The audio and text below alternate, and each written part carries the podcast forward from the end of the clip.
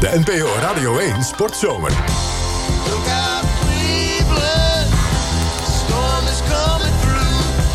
Vanaf de Republikeinse Conventie in Cleveland, Guus Valk en Chris Keijlen. Ja, het zit erop. De Republikeinse Conventie in Cleveland werd afgesloten... met een lange en opvallend duistere toespraak van the man himself.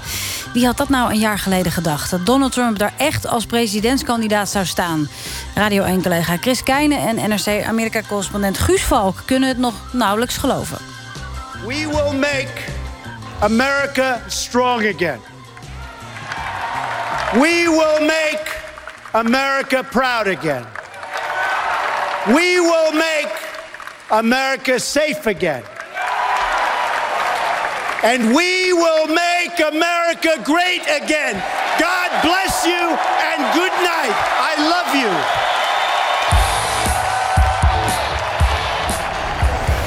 Ja, Guus. En toen uh, waren er ballonnen. En toen was het een feit. Presidentskandidaat uh, Donald Trump. Uh, wat heb jij voor kandidaat ja. gezien? Nou ja, ik, ik zat nog te denken aan afgelopen zomer. Toen ik hem op televisie zag afdalen van die roltrap in New York. En dacht dan, dit gaat dat, niet heel erg lang meer duren. Dat wordt even lachen en uh, over. Ja, dat, ja. dat werd toch als de, de komische noot van de, van de campagne gezien. Uh, ja. van, de, van een verre serieuze presidentscampagne. En voilà, daar is hij. Not dus. Nee. Wat heb je gezien voor kandidaat? Ik vond um, uh, aan zijn toespraak, behalve dat hij heel erg lang was... en dat heel hij nogal lang. luid voordroeg... Ja. Um, vond ik echt opvallend het, het, beeld dat hij van Amerika schetste. Ik vond het zo pessimistisch en zo ja, bijna duister. Een, een, een land dat in, in verval is. Maar niet alleen dat, dat ook in een soort van, van neerwaartse spiraal is... waar het niet meer uit kan komen. Um, hij noemde criminaliteit, hij noemde immigratie... hij noemde de gewone middenklasse die wordt verpulverd door handelsakkoorden... door grote mechanismen buiten de macht van gewone Amerikanen. Ik vond het heel opmerkelijk uh, hoe hij dat thema uitwerkte... en ook hoe hij vervolgens toewerkte naar zijn oplossing. Want die ja, oplossing was... Wacht, wacht heel even, want uh, ik wil daar iets van laten horen even. Hij benoemt eerst even het probleem... en ik uh, zet even een paar oplossingjes achter elkaar. Nearly 180,000 illegal immigrants with criminal records... ordered deported from our country... are tonight roaming free to threaten peaceful citizens. There can be no prosperity without law and order. To every last person threatening the peace on our streets and the safety of our police.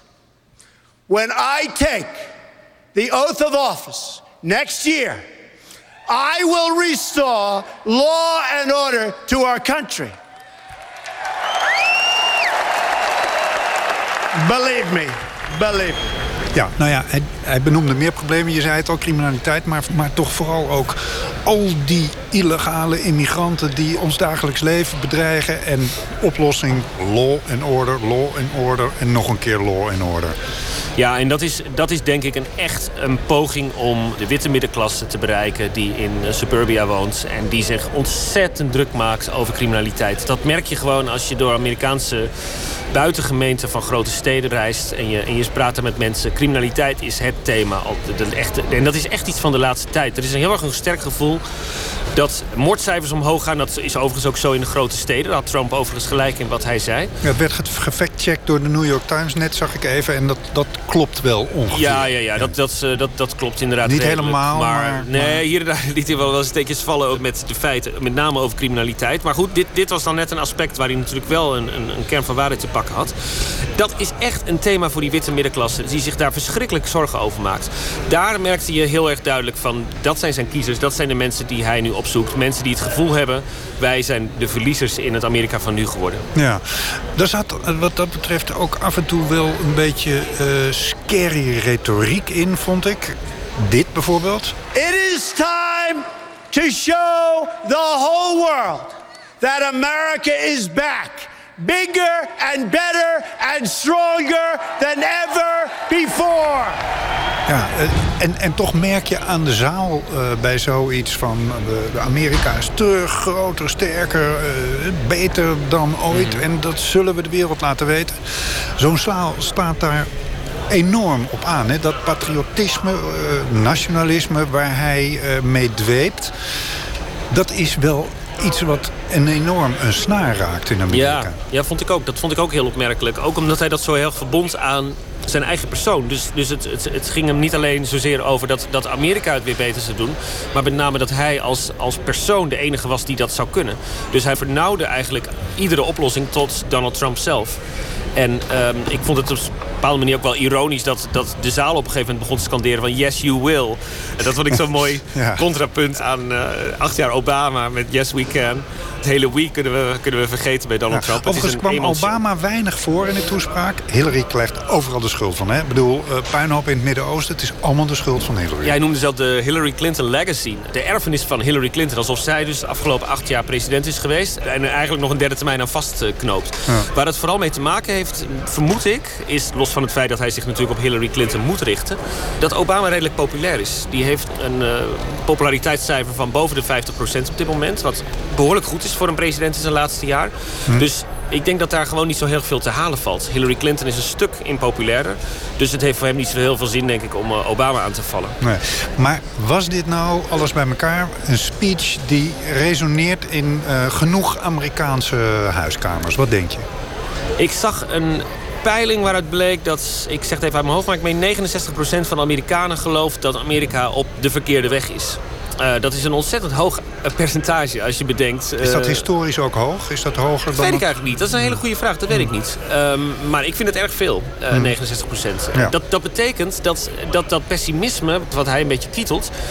dus toch wel heel erg leeft in Amerika. Dus de bump waar ze het altijd over hebben... het effect wat een conventie heeft op de peilingen. Hmm. Meestal zeggen ze van, nou, je gaat zeker 5 procentpunten omhoog... Als je, als je net een conventie hebt gehad. dat wordt eigenlijk een graadmeter voor de stemming in Amerika. Want als blijkt dat Donald Trump Trump, ondanks wat er de afgelopen week is gebeurd... en alles is misgegaan en we hebben er heel veel over gehad... Hmm. als hij ondanks dat na deze conventie erin slaagt om inderdaad te stijgen in de peilingen... dan moeten we ons wel zorgen maken over de stemming in het land. Dan heeft hij dus kennelijk dat wel goed aangevoeld. Dat hele pessimistische, dat zwarte denken. Ja, ja. Er zat een lichtpuntje in, uh, in de avond in de vorm van, uh, van Ivanka... die een heel positief opgewekt verhaal had, vooral over de vader... maar die ook dit zei. At my father's company, there are more female than male executives. Women are paid equally for the work that we do, and when a woman becomes a mother, she is supported, not shut out. Dat is haar rol. Hè? Zij moet vooral jonge vrouwen... Clinton is natuurlijk de vrouwenkandidaat, zal ik maar zeggen. Ze moet vooral vrouwen trekken. Ja, en daar, komt bij dat, zij, dat ze mooi is en charismatisch. Ze ontzettend goede spreker is. En eigenlijk in alles, je zou kunnen zeggen, de, de erfgenaam van Donald Trump. Maar zij moet ook heel duidelijk de millennials aanspreken. De groep waar Donald Trump het slecht bij doet. Donald Trump scoort goed bij ouderen, interessant genoeg. Dus hij heeft een probleem met millennials. Zij noemde het zelf al, ik ben geen democraat, ik ben geen republikein. Ik zweef overal een beetje tussen, zoals alle millennials. Daar heeft ze op zich wel een punt millennials neigen er niet zo heel erg naar zich aan partijen te verbinden. En wat zij duidelijk probeerden ik vermoed dat ze de rest van de campagne niet meer zoveel in beeld is. Hoor. Maar ik, wat zij nu in ieder geval probeerde was om een soort van I hear you te zeggen tegen al die millennials die ook televisie kijken. Jonge mm. mensen die, mm. die niet meteen uh, enthousiast worden van de Republikeinen. Maar wel over uh, gelijke rechten voor vrouwen bijvoorbeeld. Gelijke beloning, daar heeft ze het lang over gehad. Eerlijkheid op de arbeidsmarkt, et cetera. Ja. Punten, ja eigenlijk bijna democratische punten. Hè. Het had ook bijna een, een democratische speech kunnen zijn die ze gaf. Goed, het is voorbij. Republikeinse conventie. Jij gaat naar Philadelphia, uh, waar maandag de Democraten beginnen. We zijn de hele week bezig geweest met wat er fout ging. Melania Gate, de opstand op de vloer op maandag. De toespraak van Ted Cruz. Is dit nou een goede conventie geweest? Eh, een, een slechte conventie geweest? Ik vind dat heel moeilijk om te zeggen. Als je hier bent, denk je van... nou ja, Trump heeft op het eind duidelijk de, de, de aanwezigen helemaal voor zich gewonnen. Er is weer een soort van... Dit was een uh, goede avond gewoon, hè? Voor hem was dit een uitstekende avond, zeker. Ja. Hij heeft het goed gedaan, heeft gedaan wat hij hier moest doen. Uh, al die gedelegeerden uh, stonden op de banken voor hem. Iedereen was enthousiast. Maar ik ben heel erg benieuwd hoe dat buiten zo'n conventiehal valt. De meeste mensen hebben zich al een beeld van Donald Trump gevormd. Dus ik vermoed dat het effect niet zo heel groot zal zijn. Dat de meeste mensen niet meer van mening zullen veranderen. Want ze kennen Donald Trump al sinds de jaren 80. Zo ontzettend veel nieuws hebben we natuurlijk ook niet over hem gehoord. Er waren eigenlijk Ivanka Trump en, en een zakenvriend van hem... waren eigenlijk de enigen die wat persoonlijke verhalen over hem vertelden. Voor de rest heb ik eigenlijk, uh, misschien heb je al meer gehoord... maar ik heb eigenlijk heel weinig over hem persoonlijk gehoord. Dingen waarvan ik dacht van, hé, hey, uh, dat wist ik nog niet. Terwijl Melania Trump, de first lady in Spe, uh, op de eerste avond zei... ja, jullie kennen de echte Donald Trump niet. De, de, man met een goed hart. Dus die gaan wij de komende week laten zien. Ja. Daar, dus, daar dus, gaan we het over hebben. Dus wat dat betreft zou je kunnen zeggen... dat het niet een hele succesvolle conventie is. Maar om even terug te gaan naar waar jij mee begon... tot nu toe heeft Trump alle logica omvergeworpen. Dus eigenlijk zegt het niks. Nee, nee, nee. Ik kan alle deskundige wijsheid of zo kun je gewoon allemaal overboord gooien. Want je weet het niet bij Donald Trump. En sommige dingen glijden het volledig van hem af.